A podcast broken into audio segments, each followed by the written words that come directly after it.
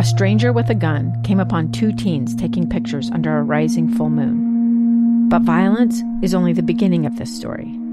Sometimes I thought, there are no miracles. Yeah, there are, and this is a big one.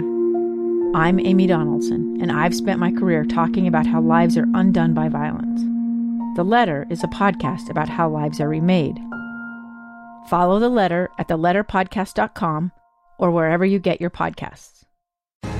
Inside Sources. Inside Sources. Inside Sources. Where KSL offers Utah deeper insights on the news. Host Boyd Matheson divides rage from reason and elevates the conversation on issues crucial to our community. On KSL News Radio 102.7 FM and 1160 AM. We shouldn't get everything we want in the moment because later, upon cooler reflection, you recognize that it has probably gone too far. So the importance of the 60 vote threshold is to ensure that no one gets everything they want, that you compromise, that you find that middle ground. And by doing so, you're much more likely to pass legislation that stands the test of time, that will not be reversed when the next party gains power.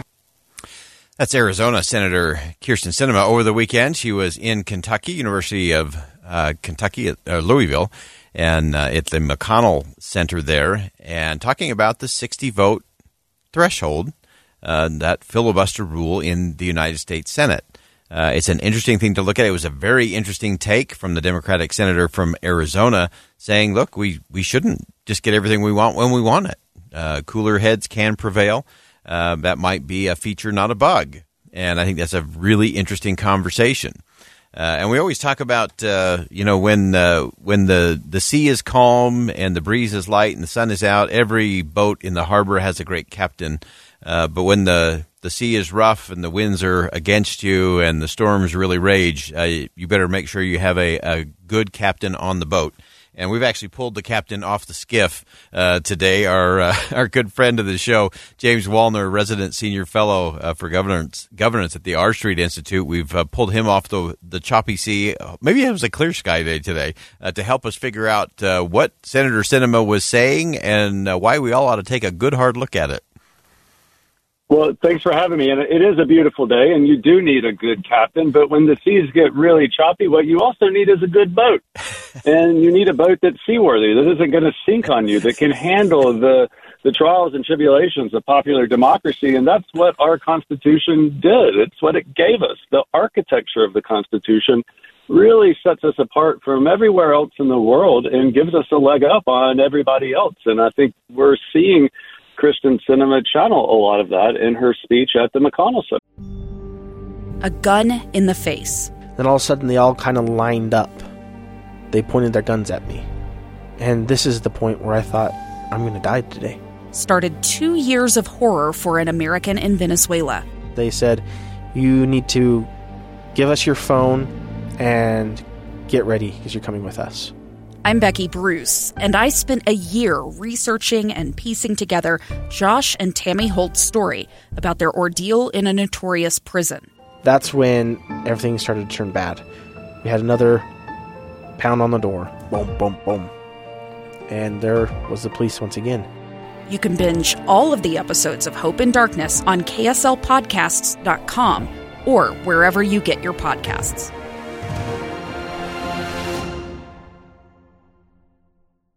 Yeah, she she really did. She went through. Uh, she actually went through the whole you know tea uh, scenario where it's the hot passion of the, the House of Representatives and the, the Senate is to be this cooling saucer to to bring things down a little bit. It was interesting to me, and I'd love your take on this, James. Uh, she actually said that we should go even further rather than just uh, getting rid of the uh, the filibuster on uh, some of the uh, judges and appointees, uh, we really ought to do it across the board, which would really restore the Senate in a lot of ways uh, back to where we began. I think that's right, and it would restore the Senate, though, but perhaps for a different reason. Your, your listeners may not know this, but the Senate rules still say that it takes 60 votes to end debate on a presidential nominee, a judge, or someone nominated for a cabinet position, for example. The rules still say that. It's in black and white. You can look them up. What the Senate has done is that they have chosen to ignore the rules in that regard. They didn't even bother to change them. And I think that by saying to yourself, if you're a senator, I'm going to adhere to the rules. I'm going to follow the rules. What that does is it strengthens the Senate as an institution across the board, and it makes the rules stronger. And if we look back at all of the things that the Senate has given America, some good, some bad, not everybody likes them, but the Senate has done a lot of really big stuff in its history.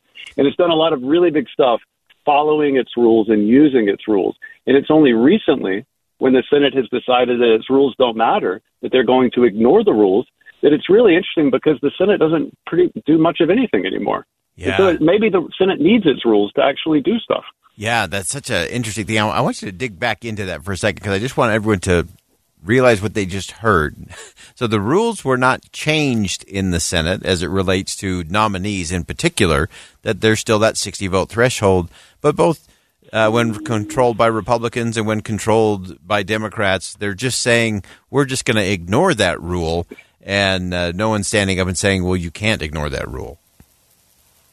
That's right. And for your listeners who have children, you know how perilous this is. If you have a rule that you write down that you say this this is the rule and these are the consequences for breaking it, and then you decide selectively to only enforce it in certain instances, what that does is it goes beyond that particular instance and it breeds kind of contempt for the rules overall. Mm. And it makes them seem less valuable, and it really undermines the rules. And you, we see right now the Senate can't do anything when it doesn't have rules. When senators don't have a clear roadmap on how to do things, and they can't say, "Look, I will reconcile myself to this outcome in the present. I'll compromise now because I know in the future by following these rules that I might get a better deal." But when there are no rules and they don't matter, all we have is kind of just brute force. But that doesn't really work in the United States Senate. Yeah, that's right. And we often just end up with those swings back and forth, uh, depending on who's in power. Uh, and uh, we've been talking a little bit today as well about uh, divided government, that the American people seem to keep voting for that, uh, checks and balances, or hey, we don't like it when you go to the extremes and just you know kind of jam things through uh, on party line votes. Uh, as you look at rolling into the midterm, James, from your unique experience in the in the Senate and in Washington, uh, what are you sensing? Uh, and is there going to be a, a, window coming out of 2022 where maybe we do go back uh, to following the rules uh, and and actually getting better results?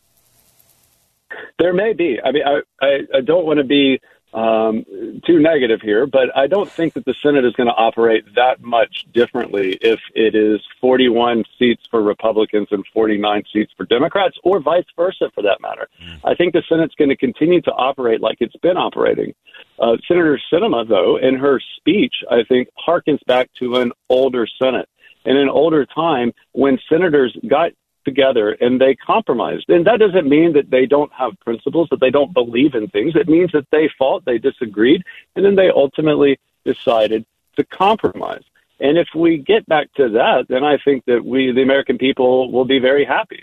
But right now, it seems to me that no one is happy with the status quo on the left or the right, which is pretty astounding if you think about it, because the status quo keeps on ticking along and it has no defenders, which doesn't make a lot of sense. But when no one's trying to use the rules to actually do big things in American politics anymore, then I guess that's why we kind of keep getting what we're getting. Yeah. Uh, I've been wanting to ask you this, James, as we uh, look at uh, obviously Senator McConnell has been there both as the minority leader and the majority leader for a very long time. Chuck Schumer's been in the Senate for a very long time.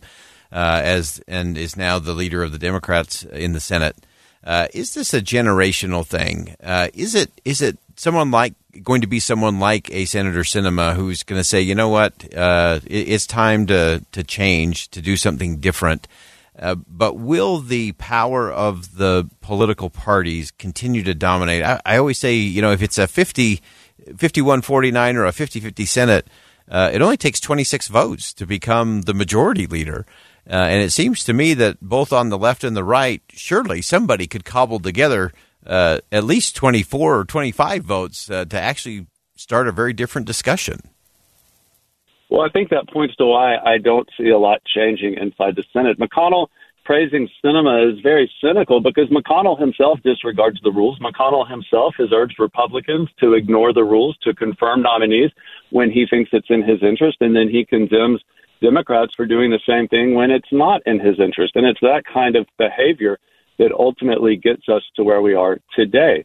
I think if you look throughout congressional history, when Congress changes, and it's never easy or fun to change an organization from the inside, but when it does change, it's because of outliers, either conservatives or progressives, or within the Republican Party, progressive Republicans, but people who come into the institution, senators and House members, into Congress, and they decide that it isn't working for them. And so they go outside of the institution. They talk to the American people. They talk to their constituents. They harness their the power there, and they bring it to bear on their colleagues, and they ultimately force their colleagues to do things differently. That's what happened in the 1960s and 70s when the Congress and the Senate had probably its greatest period of legislative productivity in its entire history. Mm-hmm. And it's because you had liberal Democrats and conservative Republicans pushing to do things. And then they ultimately come together and they compromise along the way. But we have to have that impetus for change. And that will originate from outside. And it will originate with the people voting for senators who ultimately come in and do not see the status quo as acceptable. And you're right, say we're going to, we want different leaders, leaders who are going to help us be senators and not just leaders who are going to try to manage the Senate like it's a giant factory. Yeah, uh, such important, great perspective as always, uh, James Wallner. We'll let you uh, captain that ship anytime. Uh, help us navigate those waters. We appreciate your perspective on this one. Twenty six people, that's the number. Whether you're a Democrat or a Republican, twenty six could change leadership. I think it could change everything in the United uh, States Senate, regardless uh, of the parties. But James, thanks for coming off the water. Thanks for giving us some great insight today. Thanks for having me. All right, we'll step aside for one last commercial break. I think that's important stuff right there. Uh, the institution, the individuals can change it, uh, but you have to be willing to challenge the status quo, and you have to be able to risk losing an election, and that's a risk worth taking. Two years ago, Americans watched in horror as a crisis unfolded at the Kabul airport.